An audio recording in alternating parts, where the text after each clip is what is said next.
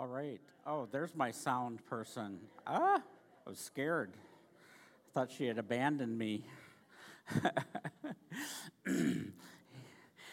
good morning. Um, good morning, second service. Um, as Pete said, I'm Scott Oakman. I'm a member of the volunteer preaching team. Uh, my wife, Anita, who is our lovely and capable sound person, and I have been uh, members or part of River Heights here for a little over 28 years. We live in Eagan. We have four children, and in about uh, 18 days, uh, one hour, and uh, roughly 54 minutes, but who's counting? Our youngest will be moving into his dorm at UMD, and we will be entering our empty nest phase. Um, but uh, most of you probably know Anita better than me, um, as uh, my work as a hospital psychiatrist at Regions Hospital keeps me away from here um, about two Sundays a month this summer. And I also have a number of other uh, hats at Regions and Health Partners and Hennepin Healthcare, where I've had a uh, educational role for the last 10 years. I'm also medical director for Hudson Hospital's uh, substance use disorder programs. But uh, it's been our privilege to consider River Heights our spiritual home, and I keep up with uh, things here online, if not in person. But um, this is uh, number seven in our summer series called The Miracles of Jesus. And um, I got to pick my favorite miracle of Jesus, which, uh, by all appearances, is his healing of an apparently severely mentally ill individual. And as timing would have it, Regions Hospital is having a drive for personal care items for our inpatient mental health uh, patients. And so I uh, brought a box. So if anyone remembered to go to Target or Walmart or Cub and pick up toothbrushes or deodorant for our guys at uh, Regions who are uh, homeless, mentally ill folks who are getting discharged with needs for their bodies. Um, I've got a box out there so you can participate in this uh, um, drive along with Regions employees um, today. And uh, some folks afterwards also had asked uh, how long this is going on. It's actually really just for Regions employees, but I thought, oh, it's relevant, so I'll piggyback on it. Uh, if you want to bring them by our house this week, I'll make sure they get to Regions. But um, just appreciate you um, being concerned for the patients that I take care of every day. Um, so I just found out a couple of weeks ago that this series actually has theme verses, and that's from John 20, uh, verse 30. The disciples saw Jesus do many other miraculous signs in addition to the ones recorded in this book. But these are written so that you may continue to believe that Jesus is the Messiah, the Son of God, and that by believing in him, you will have life by the power of his name. And we've heard from a variety of people about a wide variety of miracles. From Pete telling us about Jesus saving the day at a wedding reception by changing water into wine, on through miraculous feedings and healings, to Don Weber last week showing us how Jesus demonstrated both passion and compassion in responding to the desperate need of a father and his boy. And I hope that you've found some favorite take home points from these and that you've been personally strengthened to believe that Jesus is the Son of God and to have power in his have life in the power of his name. I think that the common theme I've found for myself, but maybe especially in the last two weeks from Pete and Don, was that we don't fix things by ourselves. We bring them to Jesus. And if we do, he brings us closer to himself. But you know, John also says that Jesus did many other miraculous things. So, why did the Bible tell us about these specific ones? And the reason is in our theme verses it's that miracles have meaning. According to John, when the Bible tells us about a miracle, it is for a purpose. Obviously, each miracle is tremendously important in its own right for the person being healed or rescued, but there's more. There's something that we are supposed to take home from it. And surprise, it's not as a textbook of demonology or learning how to do miracles. It's not a formula or a cookbook For blindness, spit in the patient's eye. It's not magic words. If a child is dead, speak talita kum. Make sure you speak the Aramaic correctly, or something bad might happen. And believe it or not, as Don pointed out last week, it is not about measuring our faith by them. You couldn't do it because you didn't have enough faith. How many of you have thought that? As John has said, in all of these, the purpose of these miracles is to turn our attention to God, to teach us something of the nature of God, especially the Almighty's loving compassion to all that they have created. And as fascinating as the miracles are, the more we place ourselves in these stories, we read them and feel them, the more compelling the character of Jesus himself becomes to us. And the more we know of him, and the closer we can get to him if we choose to. So I'd like to just pray into that for a minute. Jesus, we want to know you. And we have things to bring to you today, and we want to make a move toward you. Help us to see you, and we ask you to touch us in the places we need to know you today. In your name we pray. Amen. I found it really interesting, and I just love it, that even though our theme verses are from the Gospel of John, over half of the stories that we've chosen so far as a team have come from the Gospel of Mark because I cannot understate how important this short, fast moving 16 chapter story of Jesus has been in my life. I've been consciously following Jesus for about 47 or 48 years now.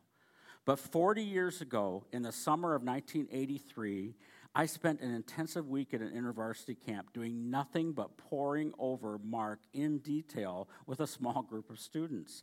And it was a real turning point in my understanding of the Bible. For me, it was the moment when I saw the whole Bible points to Jesus.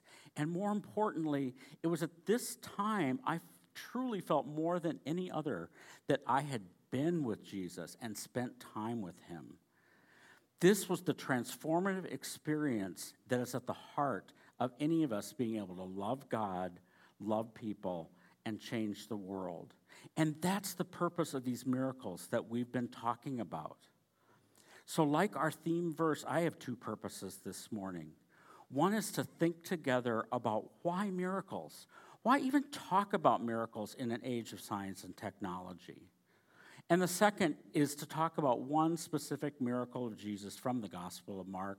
And I'm going to call it the Ballad of the Wild Man and the Pigs, a single healing of a single person that helps me to continue to believe that Jesus is the Son of God and to find life by the power of his name. So, why miracles? Some of us might have grown up believing that, or being told that a belief in the supernatural is outdated, that it's just about trying to explain things that primitive or less educated or less technically experienced cultures can't explain scientifically. It was summed up in a famous quote from the science fiction writer Arthur C. Clarke Any sufficiently advanced technology is indistinguishable from magic. And with this worldview, which permeates our culture through our shared mythologies like superhero comics and Star Trek, asking for a miracle is like buying a lottery ticket. It's just hoping in a random, low probability outcome that may or may not happen. And if it does happen, it can probably be explained by something other than a miracle. Nevertheless, who hasn't begged for a miracle? Who hasn't bargained with God out of desperation for something? My own history with the miraculous is far less than stellar. I remember as a lonely, fat, late blooming 12 year old after a particularly awful bouts of being tormented by my younger brother and sister about my weight, that I would lie in bed at night asking God what He wanted in return if I could just wake up the next morning at a healthy weight and happy. I never really found out. Pete talked about this a couple of weeks ago the miracles we hope for versus the miracles that we get and learning to have Jesus shaped hopes. And it's tragic when we look so hard for the miracle we want that we miss the miracles we actually have. We miss what God is doing around us and when Jesus' presence is truly with us. When the disciples complained, Don't you care if we drown in the story in Mark 4? They were probably looking for him to just get up and pick up an oar or at least start bailing. I don't think they really wanted a reminder that the Son of Almighty God was present in the boat with them. And like them, in spite of my hoping to see a life changing miracle, it turned out that when I grew up into a slightly less fat, less lonely adult, I was super uncomfortable when the supernatural started breaking through, or when Jesus wanted to get close to me.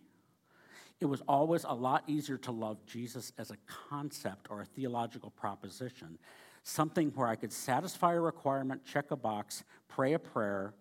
Congratulations, eternal life, no fuss, no muss, no bother. We started coming here in 1995 at a time when there was a lot of focus on the miraculous. People were experiencing the presence of God in tangible ways, what we would call signs and wonders. Some of the things that were discussed this spring in the Empowered series and afterwards, things like healings and tongues and prophecy and so on. Ironically, I was mired in the middle of getting my PhD in neuroscience at that time. And although Anita was profoundly affected and even healed in that time, God did not seem to be changing my life or helping me at all. And I honestly did see some real healings in people. And there were a few times when I let people pray for me, and they would have words that seemed to go directly in my heart in really profound ways. But it wasn't getting my thesis done. And most of the time, it seemed to me that people were coming to services just for the thrill of signs and wonders. I have to confess, I referred to it more than once as spiritual bungee jumping. One evening service, there were a lot of people on the floor shaking. I was hanging out at the back with a guy named Dan Allfield, uh, who was one of the worship leaders at the time. And uh, he was also somebody I felt I could relate to because he was, had trained as a mental health professional. And uh, he asked me, So, Scott, what do you think of all this? And I confessed something like that to him. I said, Well, to be honest, there are times when I would just really like to have these folks in an MRI scanner while this is going on. I just want to know what's going on in their brain. You know, it's just the scientist in me. But by then, I was also able to tell him, I know this is still something of God. I don't want to lose that either. And that's what it comes down to. It's not either or, it's both and. The God who rules the universe made the brain that controls our bodies and thoughts and feelings. And frankly, He alone understands how this whole thing works. And this is what makes the miracles that Don and I chose to talk about for Mark these two weeks all the more amazing to me. And why this miracle in particular is the one that draws me closer to Jesus. So, why miracles? To meet Jesus. And that is where today's miracle story comes in. I asked to preach on this particular miracle, my favorite encounter from my favorite gospel, uh, the Gospel of Mark, chapter 5, 1 through 21. But um, the story really begins in chapter 4, verse 35. As evening came, Jesus said to his disciples, Let's cross to the other side of the lake. Now, the lake in question here, um, excuse me, uh, so Pete already preached on this four weeks ago. Um, and in this passage, a storm comes up, and everyone except Jesus is absolutely terrified. The disciples yell at him that he doesn't care about them, and he rebukes the wind and waves, and miraculously, there is peace and stillness everywhere. And somehow that is even more terrifying. The disciples were absolutely terrified. Who is this man? They asked each other. Even the wind and waves obey him. So they arrived at the other side of the lake, in the region of the Gerasenes. Now, to set the stage, the lake in question is Galilee, the Sea of Galilee. And just for a bit of scale, uh, it would just barely edge out Lake Vermilion as the fourth largest or the fifth largest lake in Minnesota. So it's not a big lake, but it would be an eight to 10 mile row and not something you want to do in an open boat during a thunderstorm. Um, definitely not against the wind. Um, but um, it would, would not be a very pleasant situation. Um, but one other thing that's really important to point out from this map, whoop, thanks, um, is that, so this is the region of the Gerasenes. It's named after Gerasa, this um, town here. It's part of a region called the, the Decapolis, which some translations will call the Ten Towns, which it literally is. This is non Jewish territory. This is Greek speaking territory. Jesus has taken his disciples into hostile lands, alien territory. He has beamed them onto an alien planet, and they are wearing red shirts. And we are about to find out just how alien this gets. So they arrived at the other side of the lake in the region of the Gerasenes.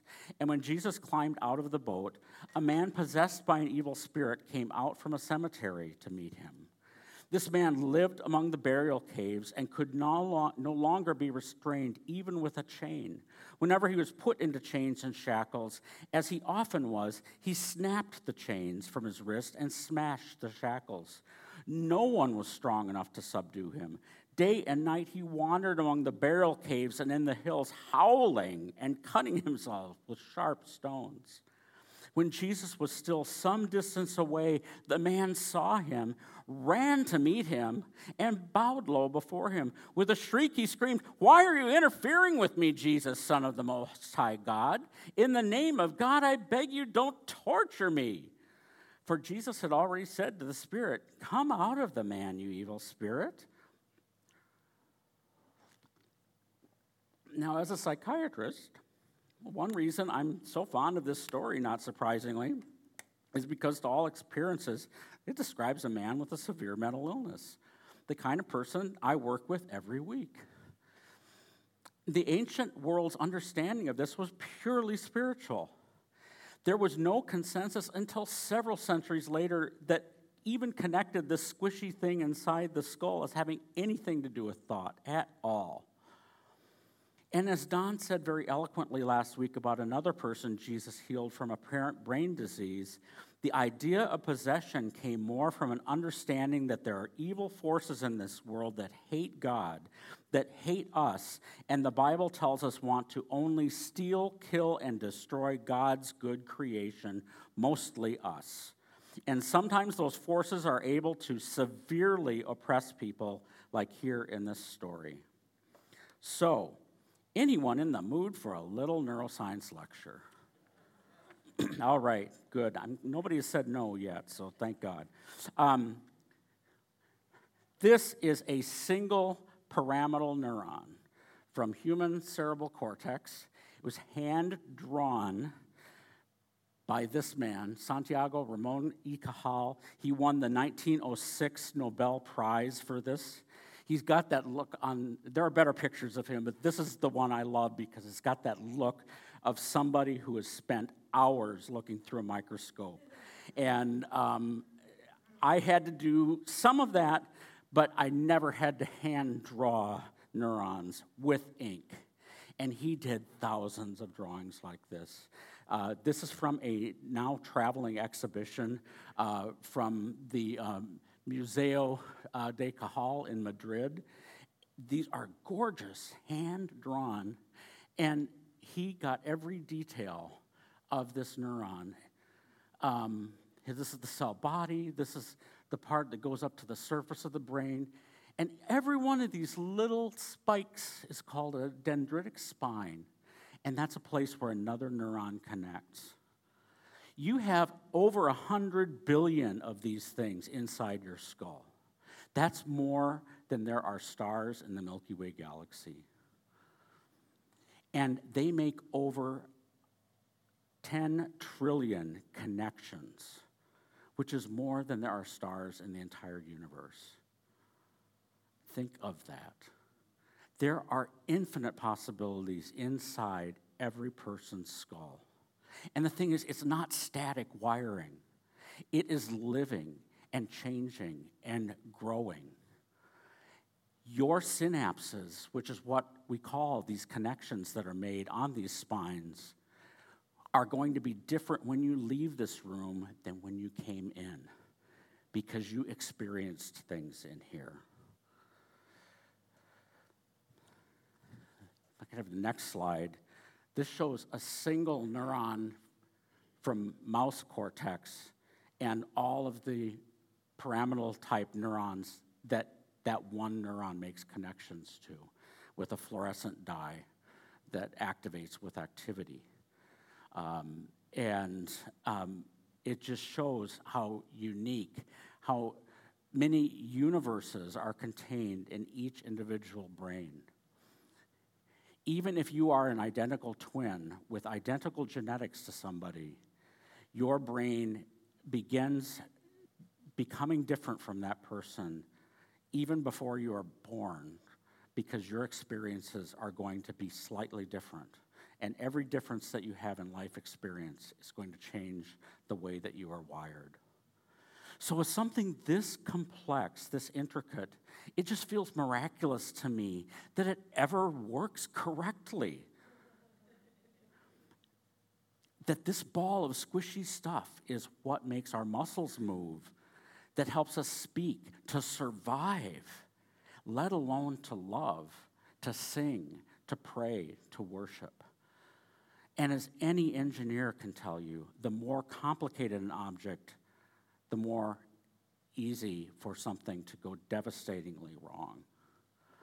And I don't think we should ever take from this either that the Bible is somehow wrong about this guy's problem or that all mental illness is primarily spiritual. But what I do take from this story is that if there is an evil force that's devoted to disrupting our communication with God, what better way is there to disrupt that communication than to mess with our brains so that we can no longer accurately perceive the world, perceive God, or control our responses. Anita and I went to a Broadway show called Next to Normal.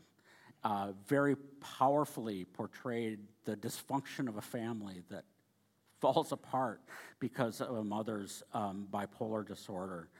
And um, partly, it had some good factual material, some problematic material, but I mean, it was very powerful.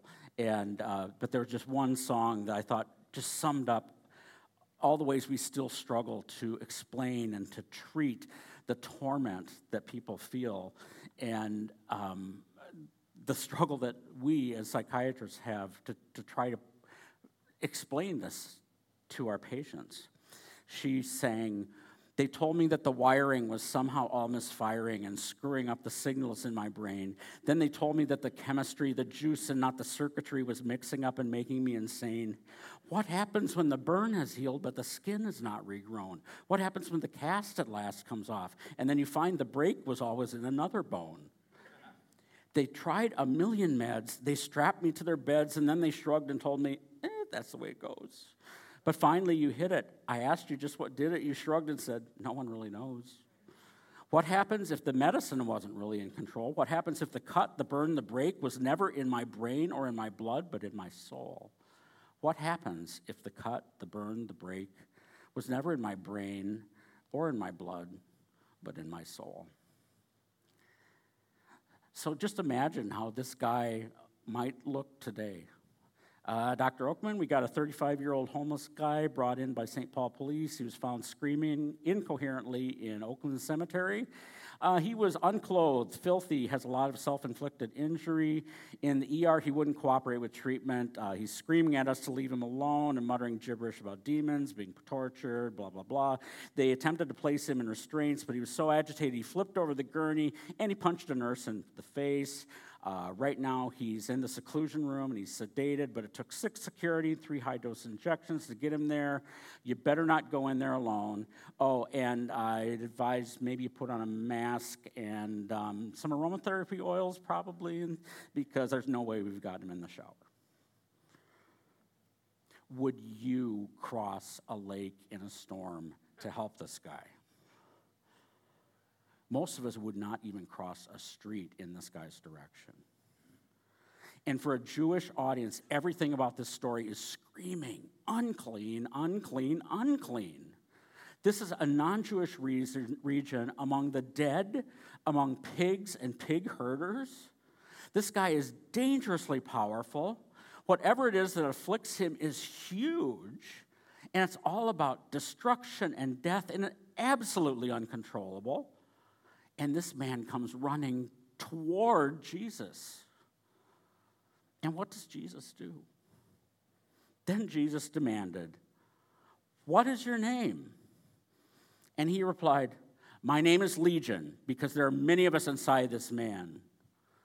Then the evil spirits begged him again and again not to send them to some distant place. I was thinking about this. This is the first thing we do too. What brings you in today? What's going on here?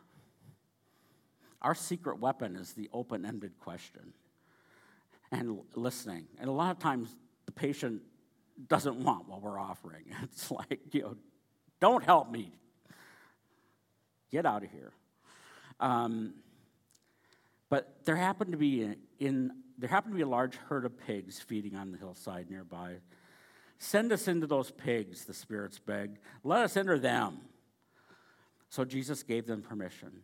The evil spirits came out of the man and entered the pigs, and the entire herd of about 2,000 pigs plunged down the steep hillside into the lake and drowned in the water.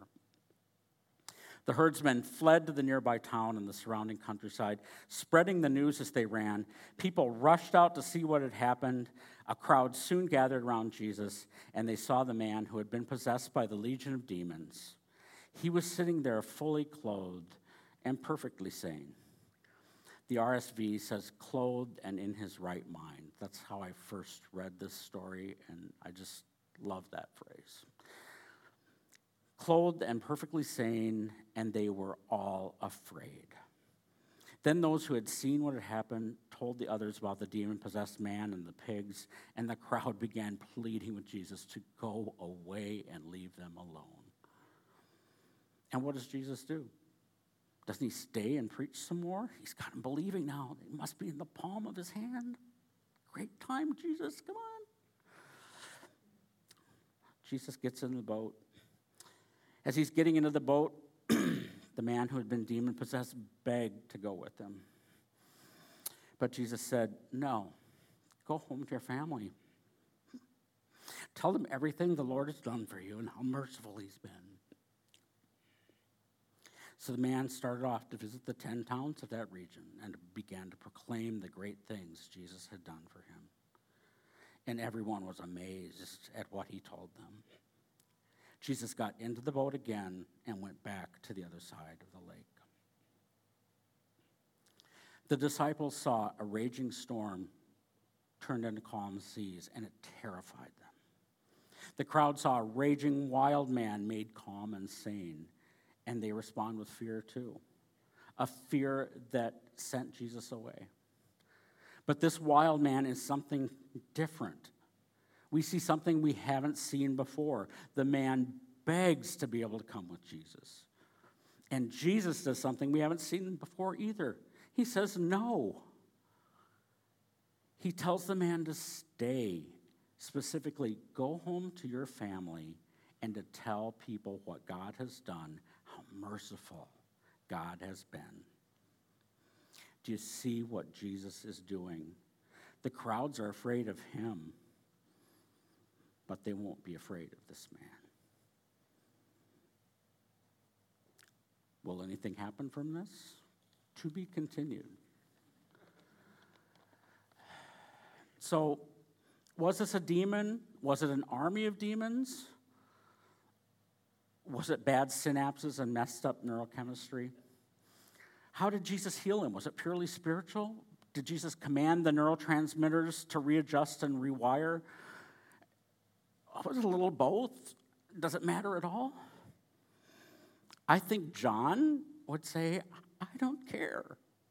Remember, John wants the take home from this miracle to be that we would continue to believe that Jesus is the Messiah, the Son of God, and that by believing in him, we'd have life by the power of his name. And we see this Messiah, this King, this Son of God, this incredible teacher, this great power, this cosmic struggle, and we ask, Do I matter? Because we've all been in this place where everything is going wrong. We, hey, we ask, Hey, God, you care about me? And the issue here is are we just yelling at Jesus in a storm, or are we moving toward Him to ask for help? And what do we do when He answers our call for help? He obviously did not ask, answer me with the miracle I wanted when I was 12. But he did start me on an almost 50 year journey of getting to know him, of learning better to recognize when Jesus is present and what those Jesus shaped hopes are for myself and for the people I care about.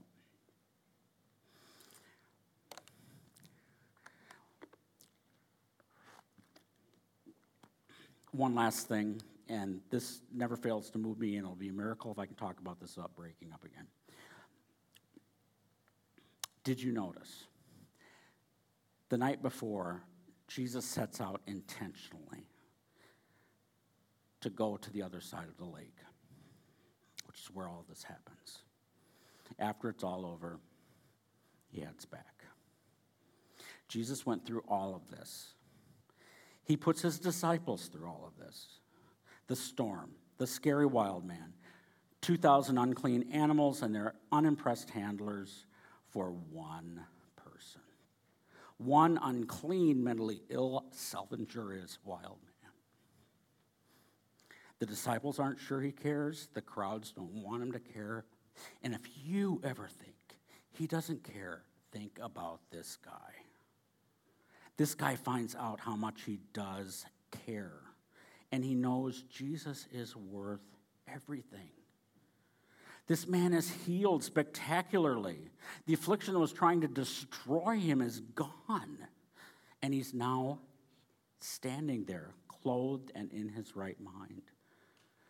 Because he's met Jesus. He has run toward Jesus when others have pulled away.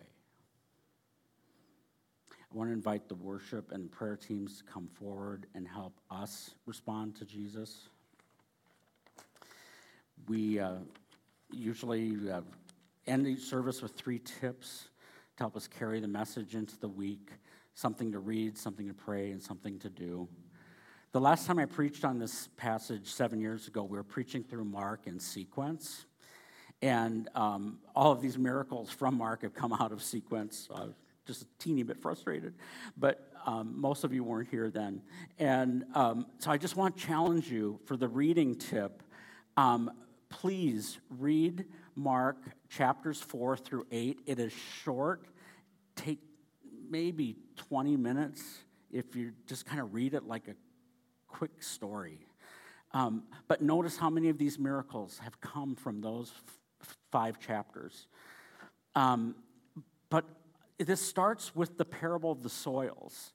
And all of these miracles are set within that background of the parable of the soils and you will see that each of them fits in to that parable. Each person represents a type of soil. Are they good soil? Are they hard soil? Are they moving toward Jesus? Or is Jesus just kind of bouncing off of them? So I just challenge you to, to read that and think about how the different people in these miracles are responding to Jesus. Are they moving toward him or away from them? Second, pray. Pray to be made good soil and be ready to respond to Jesus. And then do make a move toward Jesus. If you need something, run to him. Jesus is not scared of you. He wasn't scared of an unwashed, mentally ill man. He won't be scared of you. Um, you know, if you're struggling with mental illness, I know that people in this congregation have been healed of this. People have been healed of things afflicting their brain. Um, I just was talking to Sandy Person at the break about what God has done in um, her grandson. It's just really amazing since uh, traumatic brain injury that he experienced. Um, and, um, you know, also maybe, maybe Jesus is calling you to get in the boat and cross the lake with him.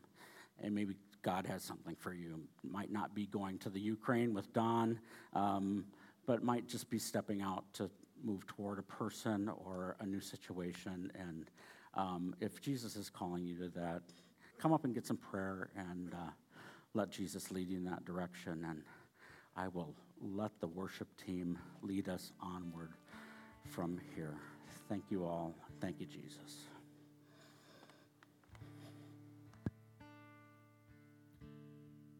Thank you, Scott.